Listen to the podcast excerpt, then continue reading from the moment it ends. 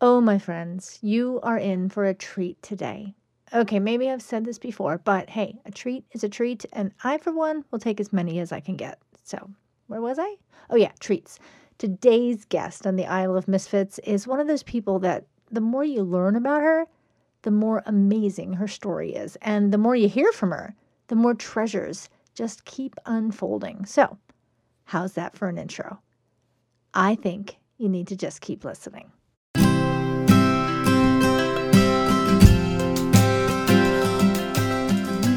Today, we're not messing around here on the Isle of Misfits. Oh no.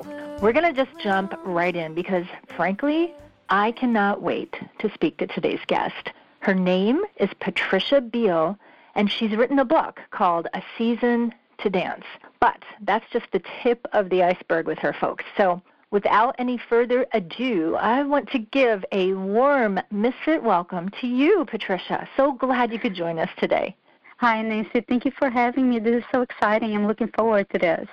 Oh, well, I, I have to tell you. So, you know, of course, we're here to talk about your book, but I read your bio and it's so fascinating. I think if it's okay with you, I would like to talk about you for a little bit. Sure, no problem. Awesome. Okay, so first of all, like I said, I, I read your bio because I visited your website. And oh, can I just tell you, I love that you have music. Yes. I love. Uh, I recorded a video of my little girl opening the first box of books that we got to the house, and it was just so cute. I decided to incorporate that. And then, you know, the beauty of the classics is that that music is now available, a lot of it, for anyone to use. oh yeah, I mean, what what a wonderful thing! So you're just greeted right away with this beautiful classical music, and I have to tell you, it automatically made me feel a little classier and a little bit smarter. so, so I have to recommend you go there just for that. And we'll give that website uh, in a little bit, but um, it was quite therapeutic. So uh, thank you for that lovely gift. But it was on your website that I learned a few other very fascinating things about you. So I'll start you out. You were mm-hmm. from from where? Brazil. Brazil. Yeah. Brazil. Okay. And you came here when? In 92, I was 20 when I decided, well, when pretty much God led me to the United States, it was, it's an amazing story right there.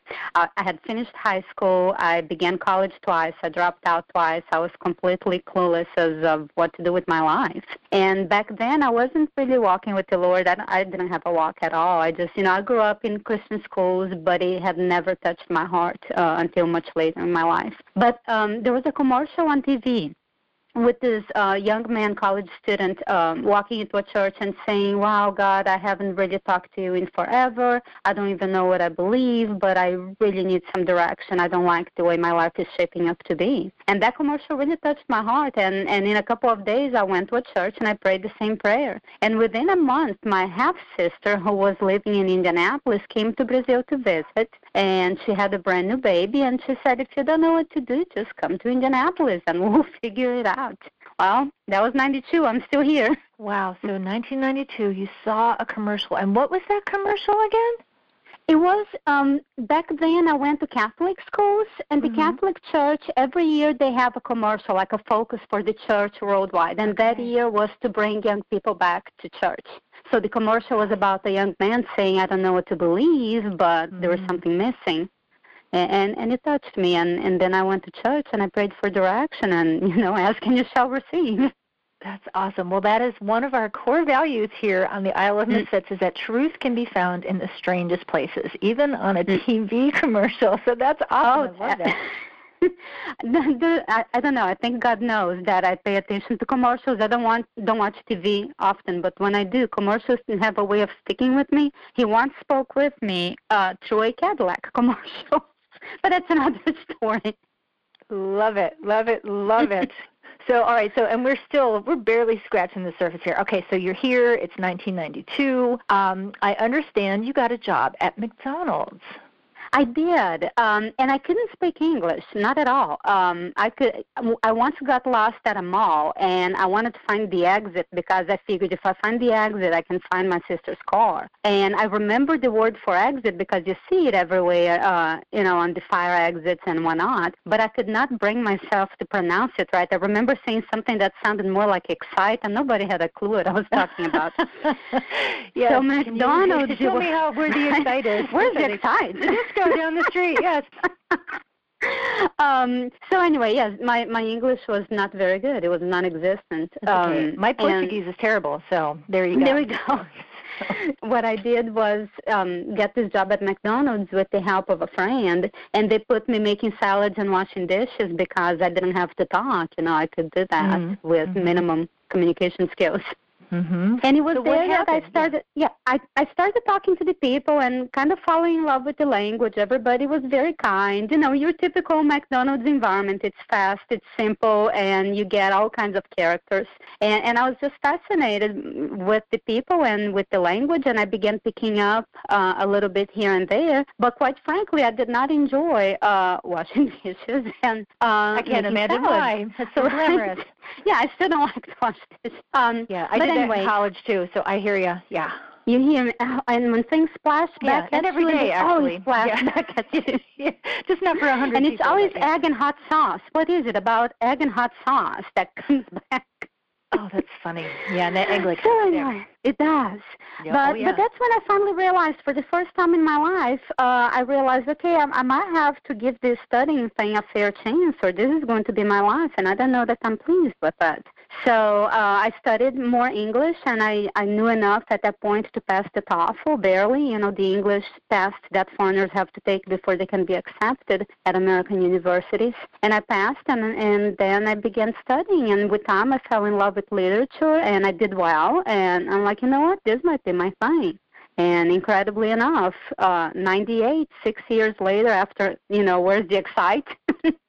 I graduated with a degree from University of Cincinnati with honors in English literature, top of my class. So from the dish room in McDonald's to magna cum laude with Yeah. BA in English literature. How odd is that? I mean, I had Harvard professors who, whenever somebody asked a question about the roles of the English language, they would point at me because they knew I knew the answer. That's amazing. That's how I really got into it. it. It was exciting, and I studied like a crazy person. I still love the English language. I homeschool my son now, and and I'm just loving it because every time we get to the English after lunch, it's like, yes, let's do this.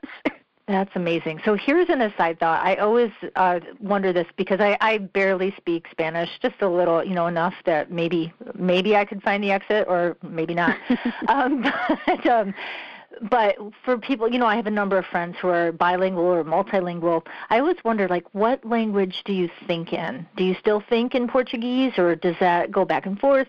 It goes back and forth. Most of the time, I'm thinking in English because it's the language I speak all the time and that I read in all the time. But if I call my mom and I have a conversation with her in Portuguese, chances are uh, after we hang up, I'm going to continue to to think in Portuguese until something in English comes my way, and then it switches. hmm So it's almost But it's like very a, a switch. You can, yeah, so you can switch it on and off. Really? Yeah, I, I can, but it really depends on what's coming at me. What comes at me dictates what what language I think next, which makes it very hard for me to translate family members when I'm with my mom and my husband, and you know, one's speaking Portuguese, the other English. I will hear the Portuguese and I'll look at him and repeat the same thing in Portuguese, and everybody's laughing like, yeah, it's so helpful. Right, and then yeah, do you ever like blend the two, like even within a sentence, like? Yes, Yeah. yes. Mainly after being in America for a long time, there are words in English that are so useful. And then if you're speaking Portuguese with friends, mainly those who live in America as well, you start inserting words like laundry. We don't have a word for doing the laundry. Either you're washing or you're ironing. Or, you know, there is no word that encompasses it all. Ah, okay. Yeah, so I know English does have some weird language or some weird uh vocabulary. It Yeah. does. And yes. weird rules. I know we have a lot of weird rules. Yes. But at least the verbs are simple. I come from a language that's a lot like Latin when you have to um, to use verbs and you have different persons and different tenses. It is insane. The same verb can have a hundred different ways of ending it depending on the tense and the person. Oh, right. And that can be yeah. complicated. Yep. My son Yeah. was studying Latin um, in elementary school, and I, I switched to Portuguese once I brought him home to teach him at home. And, and verbs is still the hardest part. I mean, to, to get the person who grew up speaking English to understand that all of a sudden the verbs will change dramatically all the time. It's it's mind-boggling. Right. Well, I well here's what I can say on that subject. Going back to English and grammar and the weirdness, I remember in high school, you know, and I thought, oh, I'm pretty good at grammar. You know, I don't know if I'm quite a grammar Nazi, but I'm I'm pretty good at it. But the kids who were the best at it were all foreign exchange students, Mhm. and so English was not their their primary language. So I think that says something right there. Isn't that odd? Uh, we noticed something similar on my graduation day at the University of Cincinnati. They had um, the honor students, the Magnus. We had there was a row of us that were red, and we noticed that we were either or both foreigners or older students, what they called non-traditional. I think it has something to do with wanting it real bad. You know, when I was studying in Brazil, I didn't care. It was given to me. It was not important. I didn't depend on that education to have a good income and a good job. Uh, Mm. So I, I, I did, unfortunately, I did not pay attention. It was a waste of my parents' money. But Mm. then all of a sudden, when it's studying or wash dishes forever, well, then I paid attention. Right. Right. Well, hey, now something's on the line, and and I get that. I mean, that's my story Yeah. too. I think I I spent some time just kind of floating around. Oh, blah blah. You know, la da da da da. Mhm. Um, but yeah, when something is at stake, I think you're right. You know, we do we do tend to take things more seriously. Yeah. So, and which you very much did. So, I'm going to go through a couple more of these bullet points here because we want to get to your um, your book story too. So, Mhm. all right. So, you were the editor of your paper at the University of Cincinnati, and then after you graduated, I saw um, I was looking at like what you did an internship at the Pentagon and ended up Yep. being a public affairs spokesperson for the U.S. Army. So, how did that happen? Yes. Um, I worked for the Army for seven years, and it was the most amazing experience in my life. Um, the way it happened, when I graduated from college, I wasn't sure if I was going to go into a master's. I kind of wanted to see what was going on in the job market. And, you know, as an English major, it's kind of hard to get a job, even if you have a high GPA. But then I was, I, I was waiting at the university to talk to my career counselor. He was running late, and I saw uh, a career magazine. It had an ad from the U.S. Army saying be a civilian in the Army, and I'm like, all right, this could happen because I was always very attracted to you know, service related things. I did not feel like I belonged in uniform in any way, shape, or form, but being a civilian in support of uniformed personnel sounded quite amazing. So I called the number on the ad and I explained, you know, the degree that I had and my experience with newspapers. And they said you should apply for an, inter- an internship in public affairs, which I did. And everybody was just laughing. Okay, this is never going to work out. There were so many candidates. It was in the thousands, and they had seven vacancies for public affairs that year. But sure enough, I got one. And there you So. I did a. It was a one year and three months internship, and then I got hired. Went to Fort Hood, from Fort Hood to Germany, from Germany to Hawaii, Hawaii to North Carolina, and that's when I met my husband, an airborne infantryman, and then we got married. I stopped working, started having babies until came Okay. the book baby. So, so yeah, yeah, I saw that. Um, I, I loved how you, um, you know, how you crafted your bio because your first love was English at McDonald's, and now your second love is a handsome airborne infantryman that you met at Yep. Fort at Fort Bragg. Is that correct? yes. Mhm. Okay, so um, this is just all so fascinating to me. So, and and somewhere in in all of that, it looks like you spent some time at, at Guantanamo Bay in Iraq.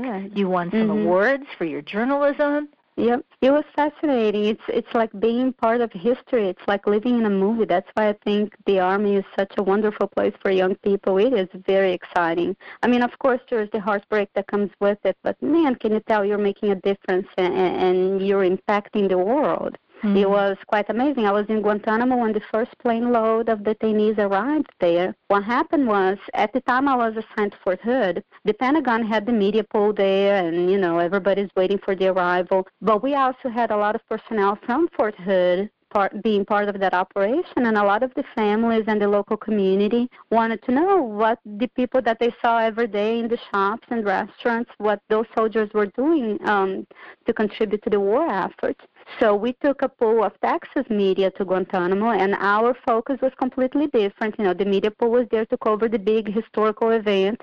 We were there to cover the Texas soldiers' contribution to it. Mm-hmm. And it was wonderful. It was so successful. We did it three times. Uh, the first time was a pool, the second time was a pool, the third time we were able to open to whomever because it, wor- it worked really well. Commanders on the ground were happy with how we conducted our events, and the journalists were happy. So it was wonderful. We took a C-130 from Fort Hood and went all the way to Cuba. Amazing, amazing. Yeah. So I so Yeah. all this life experience, and then aside from all of this, in your spare time, you are an accomplished ballerina. So Yes. tell us a little bit about that. Okay, we've I found out in 2013, 2014 that my son and I both have Asperger's syndrome. It used to be Asperger's was a diagnosis in itself, and it's not anymore. Um, doctors decided that it's too similar to autism to be a separate diagnosis, and they just lumped us all together. We're autistic, I guess. Um, so the ballet piece, it was always a wonderful thing in my life. I began when I was eight and so I've been dancing for almost 40 years now, and I still haven't stopped. I love it because sometimes I don't know how to make small talk. Uh, I mean, like all the time, I don't know how to make small talk. If I have something to communicate, I can communicate it. But uh, just sitting around, it's just very uncomfortable for me. So with ballet, you don't have that problem because your entire ballet routine, you know exactly what to do. There is the mm-hmm. exercise that you do to open to open the ball, and the second and the third. The order of things changes very little, and you don't mm-hmm. have to talk. You're just dancing. It's just it, it has always been an amazingly comfortable environment for me. So Wow. yes, it's the passion of my life. I don't think I can ever, ever, ever quit. Oh my! So I mean, really, and just hearing you describe it this way, it's it's a way that you know you can express yourself, but without having to be verbal. Absolutely, yes. And you Wow. can be together with people because I I think it's a lie that autistic people don't crave togetherness. We do. We Mm. just don't know what to do. Right, and you know, I'm glad that you mentioned this because I knew at some point we would be talking about this, but uh, and I didn't want to talk about it right up front because I think Mhm. you know that that's part of you know there's a lot of ignorance, and I'm going to raise my hand um, right along with the the rest of the ignorant crowd. But when it comes to autism, when it comes to being on the spectrum or Asperger's, you know, wherever you are on that spectrum, we hear a lot about it. You know, a lot more these days we're hearing about it, but we Mhm. still have a long way to go Yeah. to really overcome. And I will say, I have close family members who are on the autism spectrum, and I screw Mhm. up all the time. I love them, but because I Mhm. don't live with it day to day, I don't Mhm. always know the right way to interact. So Right. let's see this. Help us, help us ignorant people out. How you know? I mean. What should we do? I mean, is there, or, or should we just not do anything and just be normal, or you know, like normal meaning ourselves and our weirdness? And so, how does that work? I think that with all people, in, in, in, and it doesn't matter what kind of what makes us different. I think everybody just wants to be loved and and appreciated. Uh, So in that sense, I think it's a lot of the same. Um, I don't know if you've been seeing this new series, uh, The Good Doctor. It's a new series on ABC. I have heard of it. I haven't watched it yet. It's fascinating. I really recommend it. To me, being, you know, having Asperger's, now Asperger's got dropped from the book and it's all autism. People always Mhm. look at you funny when you mention being autistic because most of us are so high functioning. Uh, that it's hard for people to believe, so it becomes a little bit of a joke, like, yeah, sure, whatever, everybody's autistic now. Uh, Mhm. That's something that hurts and and for that reason, I kind of challenge the lumping everybody together. I, I, it, it breaks my heart that Asperger's as a diagnosis went away because I think that it was beneficial to have them separate. I also understand why doctors put it together because there are similarities. The, the difficulty uh, relating is obviously there. Um, I think that if some if you know somebody in the spectrum and that person is trying to reach you and trying to establish a relationship, try really hard. From my experience as an author, when I go to events, if I have a one-on-one, a mentoring session, it's amazing and, and we become friends and it's easy. When we're at large tables and everybody's talking, I usually don't speak a word because I don't know what to say unless somebody specifically asks me a question. I just don't speak. But knowing that, sometimes I make an effort. Okay, it's natural for me to not speak. I don't know what to say. I get that. Mm-hmm. So I make an effort and I'm paying attention. Okay, what are people saying? How is somebody introducing themselves into the conversation? And I try to do the same, but it seems like it never works. I, you know, either I talk too much or I talk too little. I see all these friendships forming in the circles that I'm part of, and I have some friends, but not as many. And if people only knew how much I love them and how much I appreciate what they do, be you know the bloggers, the authors, the teachers. But I seem to always fail to communicate that. People have no idea that I like them. Mm, I, I think that a lot of people think that I don't care. I'm not paying attention. That nothing is even registering when it is. Mm-hmm. Um, but I think that the most hurtful part is when I make an effort and and it backfires. Like I, I see people becoming close friends, and then I, I try to share something of my life with someone, and it's met with silence. Mm. That's sad to me. If you, and if you have the benefit of knowing that somebody is in the spectrum and that person is making an effort to share who they are with you, if you can go the extra mile to to reward, if you will, that yes. openness. You know, know that it's really hard. That people is trying really hard to make a connection. Right. Try to right. make it easy. Try to bridge the gap. Try to meet in the middle. Try yeah. to understand just how hard that was and how much they must love you to to yeah. choose to connect.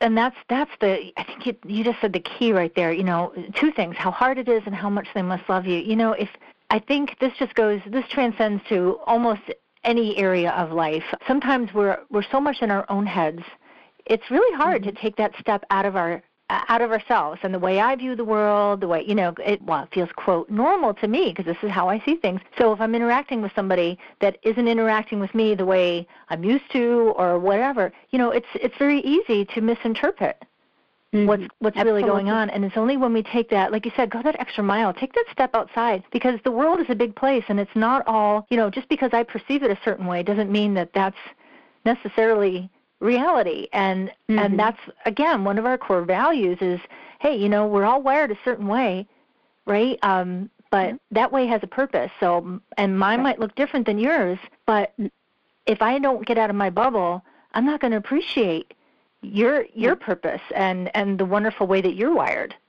Mhm Absolutely, and that's one of the things about the, the Good Doctor, the series. Uh, even though the, the doctor in the story is autistic, he has a gift for seeing the human body the way it's supposed to function. He can picture the inside and he can see exactly what it's supposed to look like. And when he sees something that doesn't look right, he is above everybody else in identifying what's wrong. So there are other surgeons that are better at other things, but they're learning to bring him into the picture when when you need an unusual approach, when you need somebody to just look at something and identify something that's out of sync. Right, and isn't it amazing? Just just all those different, you know, just it's a different perspective, and we need it because my perspective, you know, I'm not trying to get all universalist. I believe there is such a thing as truth, but even mm-hmm. within that truth, there is a spectrum, right? And there are perspectives, and I don't, I can't see everything, so I need somebody else to yeah. offer their perspective. But how often and in in different areas of life, different perspectives can be so annoying. I mean, you have your perspective and you love it so badly. Oh yeah, I mean, believe yeah. in it. I mean, don't tell me there's another perspective. No, there isn't. oh yeah, that's an important point because I think you know talking like this, it sounds very idealistic, and and it's tr- I'm not backing off from it. I think it's very true, but part of growing and interacting, you know, with other misfits, if you will, is yeah, we're we're going to grate on each other, and we are going to be uncomfortable, and I am going to screw up and say the wrong thing. But you know what? That's part of the growing process. That's Mm. we don't overcome it by staying in our bubble. No, no, we don't. And that's So- goes for us too, you know, for those of us who function well enough to recognize, wait a minute, if I can see this problem in this person who's also in the spectrum, is it possible that I'm driving my family crazy by doing the exact same thing? Only I can identify it in somebody else but not it in myself. Oh, so I've learned to look at my husband and say, Am I off target here, something that's making me furious? Should I not be furious? Maybe I have a reason, but what if I don't? What if it's just the way I'm wired? What if my brain is screaming be mad, but in all reality, the thought wasn't that bad? I, I can pull up. I remember one time he picked me up at the airport uh, after a conference, and we got home, and the entire house, the entire yard, multiple vehicles in the parkway. I knew that the letter L in the back of my Civic, where it says Civic LX, was missing. How in the world can you pull up to a house and know that? Oh my goodness. And I just want to be mad because where's my L? it's my car. but yeah, I, I need to understand that just because I see that, I cannot expect everybody else to see that and care about it. Right, right. So, you know, right. take a step back. Mm, wow. So there's so so much here and so many directions I want to go in, but um, but I want to talk about your book because I know that's why yes, um, why we're here. So so with all of this, what made you decide to write a book about dancing? Because your book is called A Season to Dance. Yes.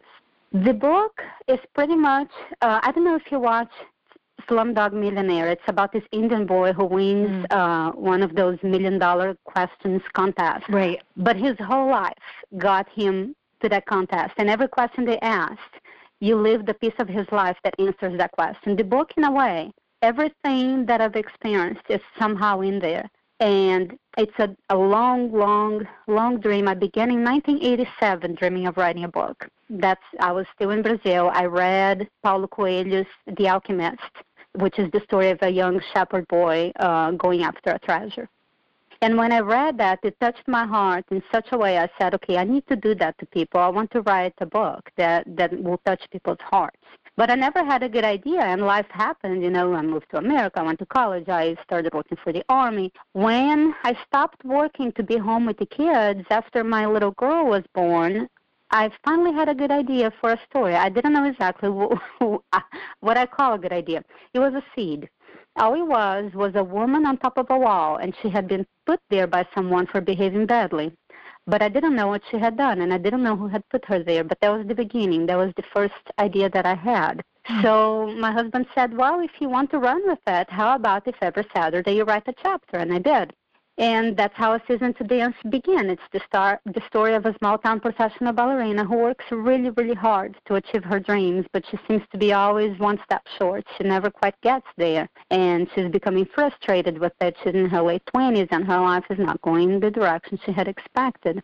And her romantic life is similar to it. She's always one step short, and and that's the beginning of the story of a season to dance. It's about looking for romance and completeness and spiritual center and struggling and striving until we finally realize maybe striving is not the right answer. And that's how the story goes. Maybe struggling isn't the right answer. Wow, we could talk about that for a long time because, yeah, I think the struggle is there, right? Like sometimes the answer, the answer often isn't really that bad. It's in Right. fact, it's a welcome thing, but it's the struggle to get there. Yeah, absolutely. And sometimes struggle pays off, and sometimes it doesn't. I heard a wonderful sermon a few days ago about this whole struggling thing. It's tempting to say that, you know, as a Christian, that human effort can't really accomplish anything because we're thinking John 15. But wait a minute, human effort accomplishes things all the time. Mm-hmm. But I think that there is a time when, on purpose, God does not allow you to succeed by striving alone so that change can happen. Oh yes, it's a partnership, right? So all right, so I have Mhm. to stop here. I have a, one of my favorite stories of when I met my husband. The day I met him, Okay. I I had been singing uh, at an event, and so he he said something nice about you know about oh that was that was great or whatever, and I said oh that was all God, and without skipping a beat, he says oh no, God would be much better.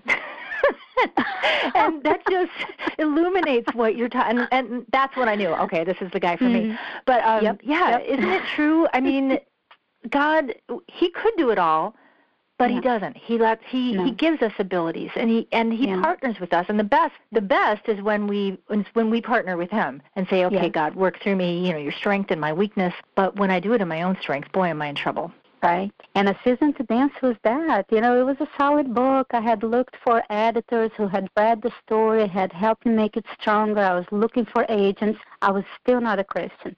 And nothing was working, and nothing was working. And I knew the story was solid, and I'm like, why? In my heart, I always believed, okay, you know, if you're a good person, good things are going to happen, Mhm. you know, good karma or whatever. But nothing was going right. And I finally got to a point. We were in Germany at the time. My husband was deployed, and I was just getting rejection after rejection. And I was in the middle of my kitchen, and I remember looking up and saying, God, I don't know that you exist. I don't know that you are there. Remember, that's pre Christian years. But this is not working out. I mean, I've been a good person, right? That works mentality. I've been a good person. I deserve a book deal. Why is this not happening? And I just said, you know what, your dad, you don't exist or you don't care. I don't know what this God thing is all about. It's just not working for me.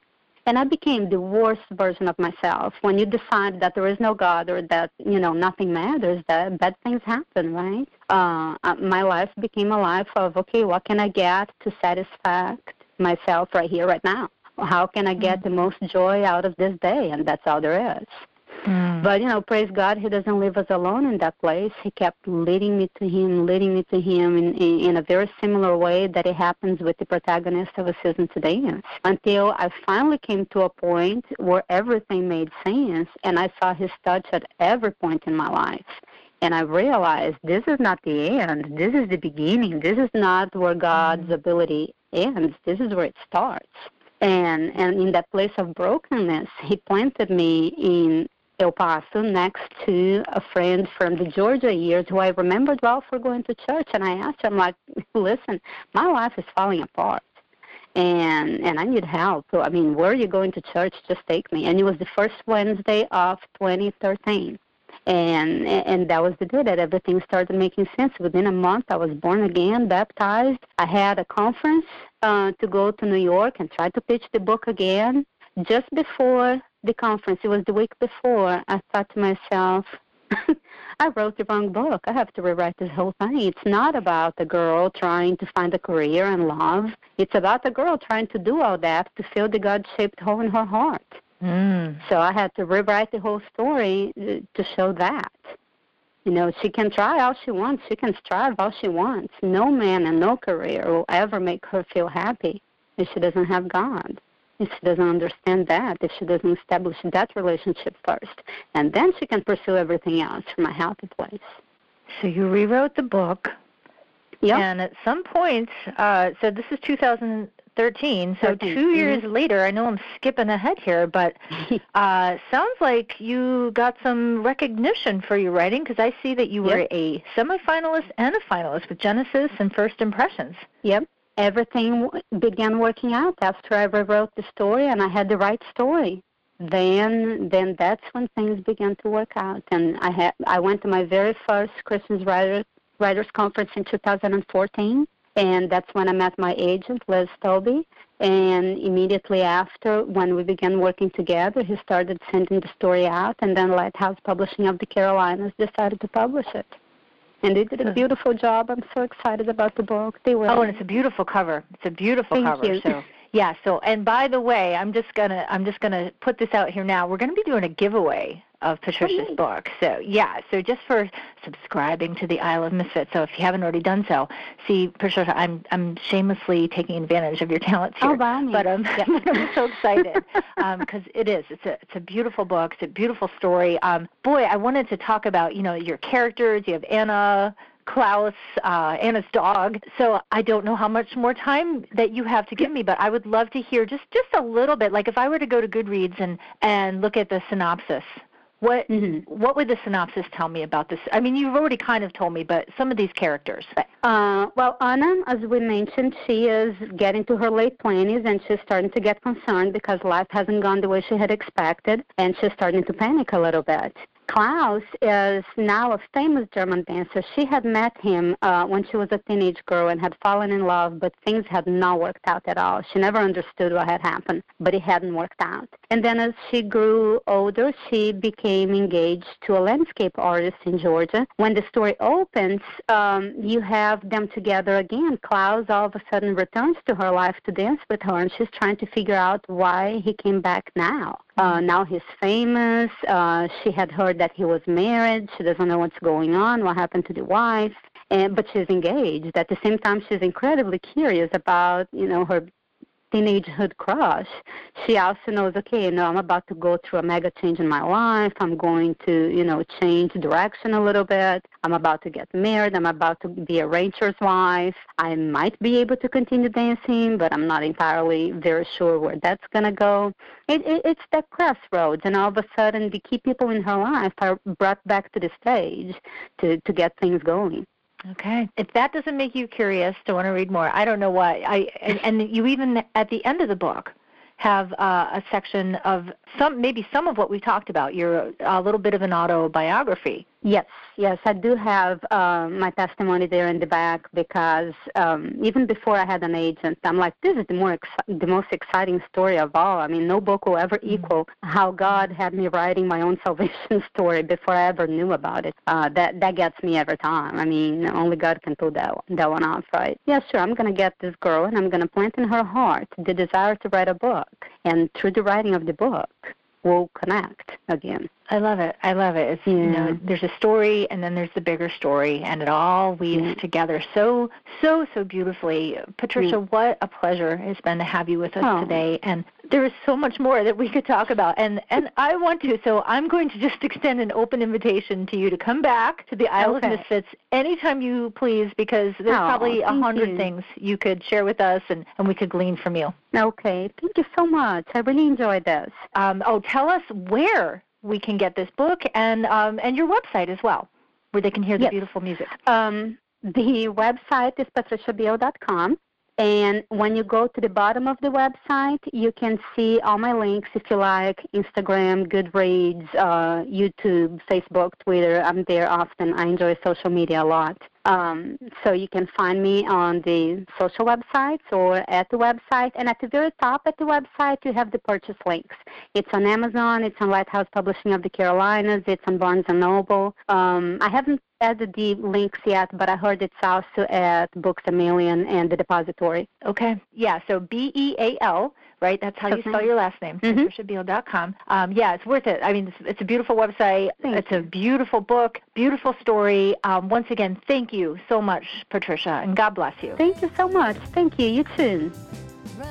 So, like I said, we'll be including Patricia's book, A Season to Dance, in our next random drawing of Random Awesomeness giveaway. And you only have until the end of November to enter. You can do that by subscribing at Isle of Misfits. That's I S L E of Misfits.com. And of course, if you just plain old want the book, you can do that too by visiting patriciabeal.com. I'm telling you, you should go to our website just for the beautiful musical experience that'll greet you, and there's lots of other cool stuff there to check out there as well. And speaking of coolness, this week being the kickoff for the holiday season and all, we're just going to load you up with more amazingly cool interviews that you can listen to on your long drives over the river and through the woods. In fact, my next interview is a two parter with a woman whose story is frankly going to blow you away. So stay tuned for that. And until then, keep owning your awkward and keep loving your fellow misfit.